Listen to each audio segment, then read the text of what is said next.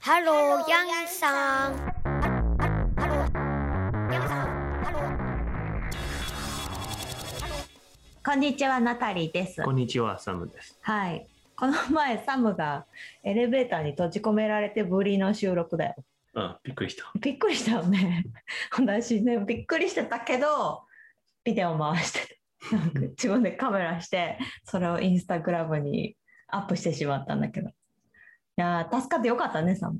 よかった。意外と早く救出されたよね。うん、ファイアファイル。うん、まあ、まさか日曜日の朝からね、911-911コールするとは思わなかったけど。まあ、そのためはね。子どもたちが行ってる小学校の隣にある消防署から来てくれて、まあ、ちょうど1キロぐらいか1 1.2キロ。 1.2キロぐらい。うんで最後にさまあ助けてもらったのにさ子供いるからさシールいるって言ってシールくれたのね至れり尽くせりな消防えレスキュー経験だったね。うんはいということで映像はインスタグラムにアップしてるのでもし気になる方はぜひ見てみてください。まあ、こういう英語が使われますよみたいな紹介をしてます。では今日はなんとゲスト会続いてますよ。今日はね日本人の方ででバンクーバーで心理カウンセラーをしてる千冬さんという元医療通訳の方をお招きしてお話をしますよ。うんよいまあ、やってみようか。ということで、えー今日もよろしくお願いしよまろす。しく。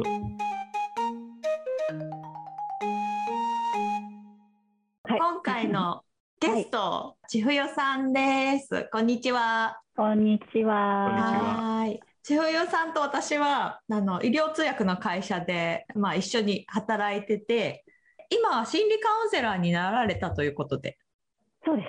はい。ねはい。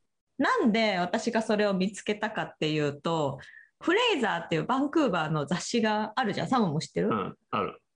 それを毎月まあ不二家で持って帰ってるわけよそう。である日なんとなく見てたら千冬さんの名前があったのおあれみたいなあらなんか立派になられてみたいなねそういえばメールアドレス知ってたなと思ってさでメールしてみたの読んでますみたいなこれ千冬さんでしょ そしたらお返事来てでちょっとその勢いでね頼んでみたの「ポッドキャストよかったらどうですか?」そしたらまあサムにその後ねちょっとそんな軽く頼みすぎじゃないって言われたんだけどでも来てくれた結果往来です。はいメールいただいて嬉しかったです。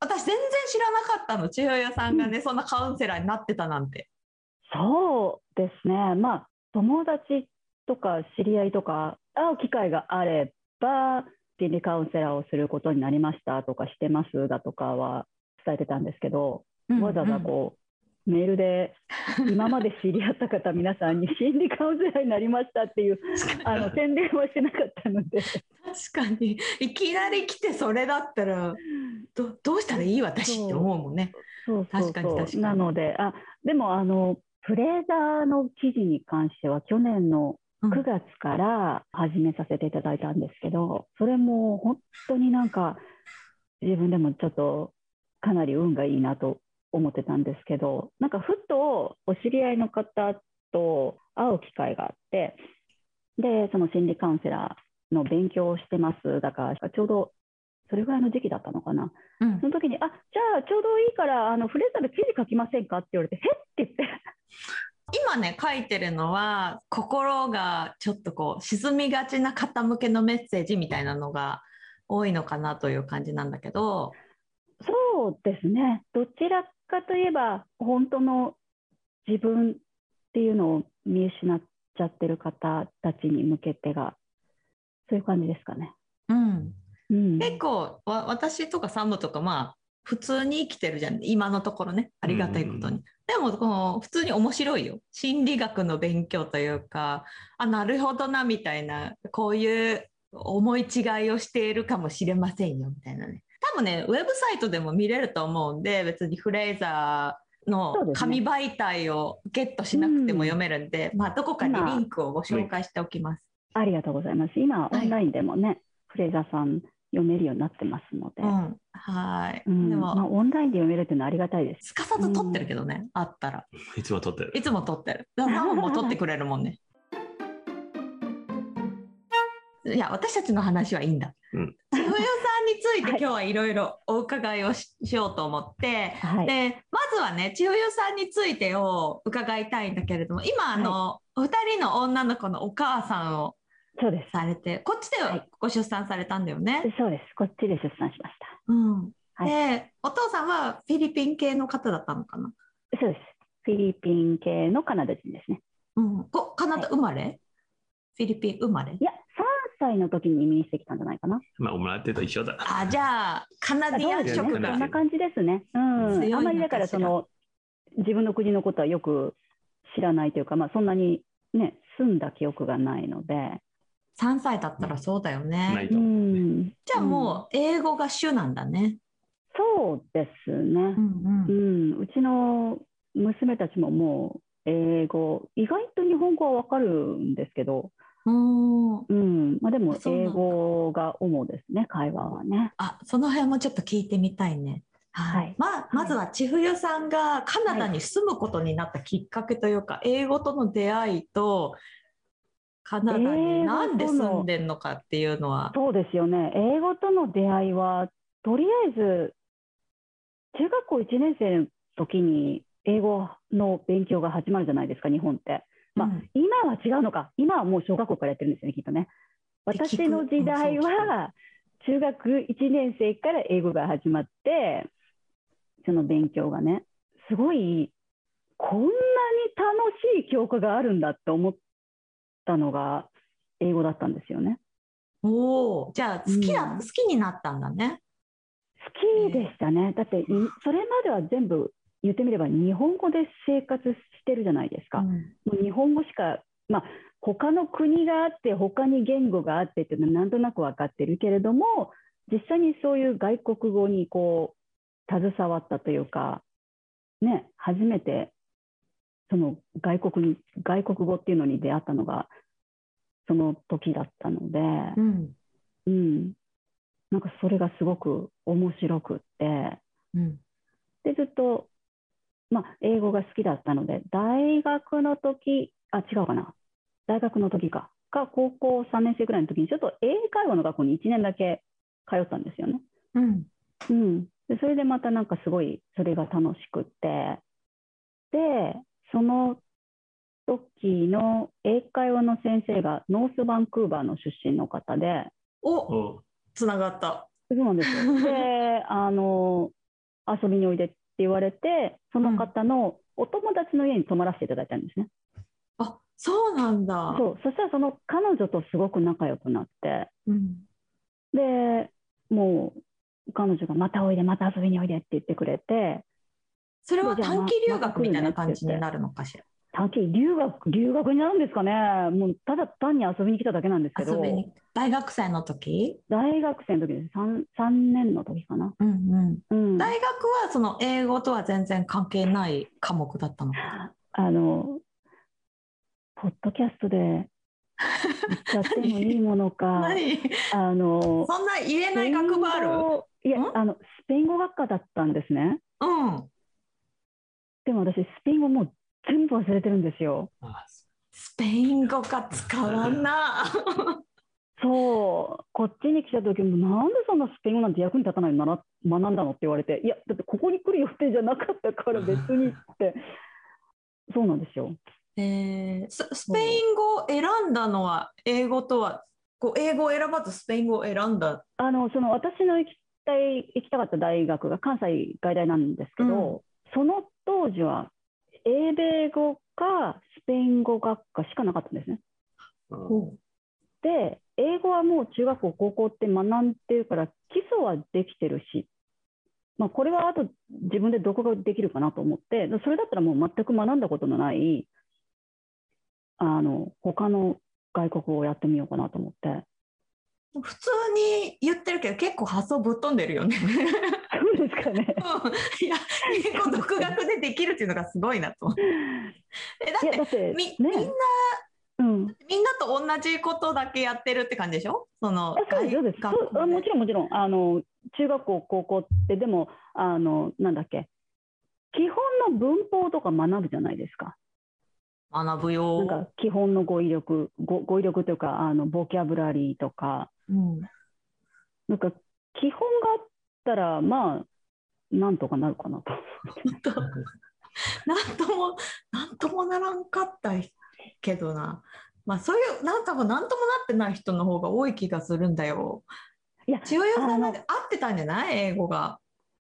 そうなのかもしれな得意いだったんでじすゃねないいうんあの皆さん、なんか英語が苦手な方っていっぱいいらっしゃるじゃないですか、でもあれははい。苦手意識っていうだけの話で、うん。あの皆さん、ちゃんと基本は学校で学んでるので、本当はちゃんとあるんですよ。ただこう、自分が苦手だって思っちゃうと、もうそこからもう頭の中で取り出すのが大変になっちゃうので、それでどんどんどんどん苦手になっていくだけの話で。あそのおっしゃってることはねすごいねわかる。わかる苦手だからっていうところで自分でこうそうそうハそーうドルそうを設けそうてなんこですよのこっから上はいきませんみたいになるんだよね。そう、そうなんですよ。だからもったいないなと思いますけど。なんまかあ、最初多う分、んバンクが来た時にスペイン語を使う人少なかった。今お、増えてきたじゃない。バンクは。スペインスペイン語、あ、増えてきましたね。確かにね、うんあのスペイン語をだから話される方っていうのね、確かにあの前よりはだいぶお増会えいてすきるたと機思う。会が、そうですね。うん、街歩いててこうすれ違う人がスペイン語喋ってたら、おーっとか分かるぐらい いやいやいや、わわか りません。いやもう本当になんか自分でさっき言っといてなんですけども、頭の中でスペイン語全部忘れちゃったっていう意識があるの で、もうなんか聞いた途端にあスペイン語しまったみたいな。だからちょっとスペイン語のことは言わないでくださいみたいなそ感んじななそんなそんな感じですね。ああなるほどなるほど分かりました。カナダに、まあ、はい遊びに来たまでは、あまあ、あるみんなあると思うんだけどそう住もうまではないんじゃないか、うんあの私昔から結構あんまり深く考えない人なんですね。うん、でそれでそのままこっち来ちゃったんですよね。ほうほうほうほう大学卒業と同時に。あじゃあもうそれでもうご結婚されたって感じそうですね。あの、まあ、すぐじゃないですけど、うんうんうん。それからしばらくしてですけど、ほほほほほそうだ、はいその当時って、そのまあ、英会話教室に通ったりとかされてたと思うんだけど、はい。ちょっと英語のレベルって自分でどんなぐらいですか理解度というか。いや、あの、英会話の学校に行ってたのがちょうど、だから高校3年とか大学1年の最初とかで、あの、先生に、その当時、あの、付き合ってた彼の特徴を教えろって言われて、英語で、何にも言えなかったんですよね、英語で。うんえーっと、えーっと、えーっとって 言って、先生に、え、千尋の彼氏のことでしょ、わかんないのって言われて、 まあそれは先生がね、冗談でおっしゃってたんですけど、うんなんでこんなに出てこないんだろうっていうのがまずありましたね。だから、それだけ6年じゃないですか、中学校1年生から高校3年生の終わりまで。それだけ、まあ、嫌いなり好きなりっていうその差はあるかもしれないですけど、ある程度知識がある外国語なのに、ここまで言えないもんだもんなんだなみたいな。うんうんそういうなんかこう、ショックはありましたね。勉強してるのにね。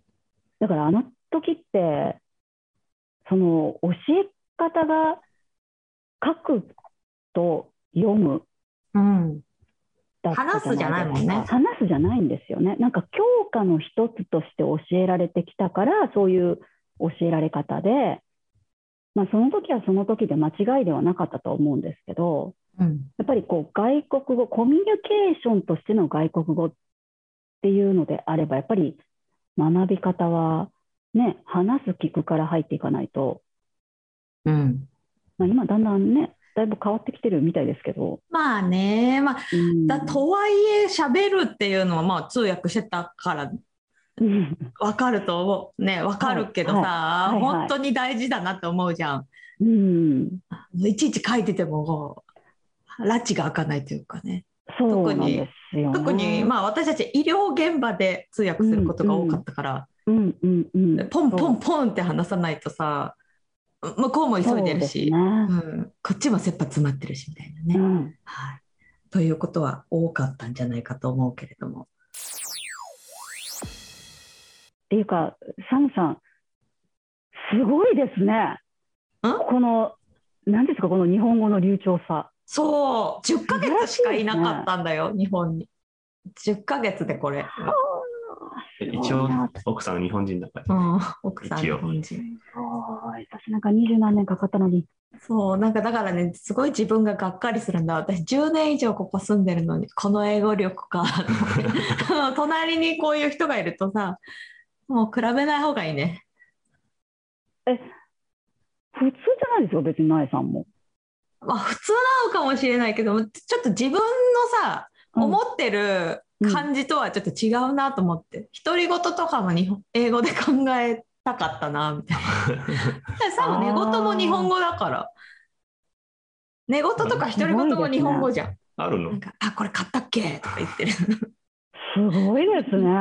うん有名で日本語見るとか。そうどこまで日本語なんだろうって思うえよじゃあもう、今、こうやって私たちが日本語で全部話してるのも、すべてご理解されてるってことですよね。 あ普通の会話だったら理解するけどね。でも本当に心理学の話したら多分わかんなく分なかるっと思うた。単語そうが、いうそう単語がわかんない。うん、そう心理学、心理と学。か、なんか、うん医療、通訳の話したらあまあもう、通そう訳そうそう。そそれもこまで分かられても怖いけど。 こんな感じでまあまあ聞いてますすごいですね。うん、あじゃあさあの、国際結婚になるじゃない、まそあうですね。はい。はごい。家族とかってはい。あの千代さん側のねはい。びっくりされたりとか逆にあの子はそうすると思ったわみたいななんか周りの反応ってどうだったんでしょどううだかったんだろう。いや、家族はもう全然普通に、普通にっていうか、受け入れてもらって、まあ、うん母は私が、ね、あの日本にいなくなる、日本からいなくなるっていうのは寂しがってましたけど、うん、うん、まあ、でも父なんか、まあ、子供はも自分で決めたことだからう、まあ、育っていくもんだから別に、みたいな感じで。あじゃあそんなに大きく反対もされずあ全然反対とかはなかったです。もうあそうなんだ、はい。でやっぱり大学、そのスペイン語の専門したら、もう外国に住む感じ、うん可能性が高いじゃないか。そうなんですかね。な多分うちの両親は、本当なんか自分で言うのもなんですけど、すごい素晴らしい親というか、よくできた人たちなので、うんこれするな、あれするなっていうのは、あんまり、なんかよっぽど危ないことじゃないと、言われたことはないと思います。あのご両親にもこのポッドキャストに出ますみたいなこと は言っ伝えてんのこう こういう発言をさでないですいね。教えてあげて聞いたらもう泣きながら聞いてくれると思う「ちよゆー」ってなるよ。 どうどうなんでしょうね。いやでもあの弟2人いるんですけど弟たちともその話はよくするのであそうなんだ、うん兄弟は仲良しなんですか仲いいですねそうですね。うんいいな。日本で珍しく日ない。本で珍しい日 本兄弟いいで関す係の話をよくポッドキャストでするんだけどはい。日本の兄弟ってそんなに距離が近くないよねみたいなああいやでもあのいくつ離れてるんですかあ真ん中が2歳半私の下でうん一番下が私の7歳下です。おおじゃあうん結構離れてるのね。離れてるんですよだからあの結構彼が生まれたばっかりの時はおむつ替えたりとかミルクあげたりとかやってました。かそうですね彼らはその英語関係とかそういう、いや、まあ全然全くですね。全くです。今もずっと日本で、海外旅行も真ん中はしたことないんじゃないかな。え、こっちも遊びに来てない。来たことないですねお。一番下は、あの、転勤とかで台湾とかはしょっちゅう行ってますけど、まあ、本当だ 台湾は外国じゃない。出張、出張転勤あ、転勤するのかな出張か。で、うん。変な一応パスポートいるから外国だよ。一外応国ねとカウントし言ようと。葉だけ違ううんの。ほとんど一緒だ。一応外国ですよね。 そううん。えー、じゃあ千冬さんだけなんだねこういう英語圏で住んでバリバリ働いてるっていうのは。ねえ。まあ、あまり深く考えないもんで、そのまま流れに、うん流れのまま来ましたけど。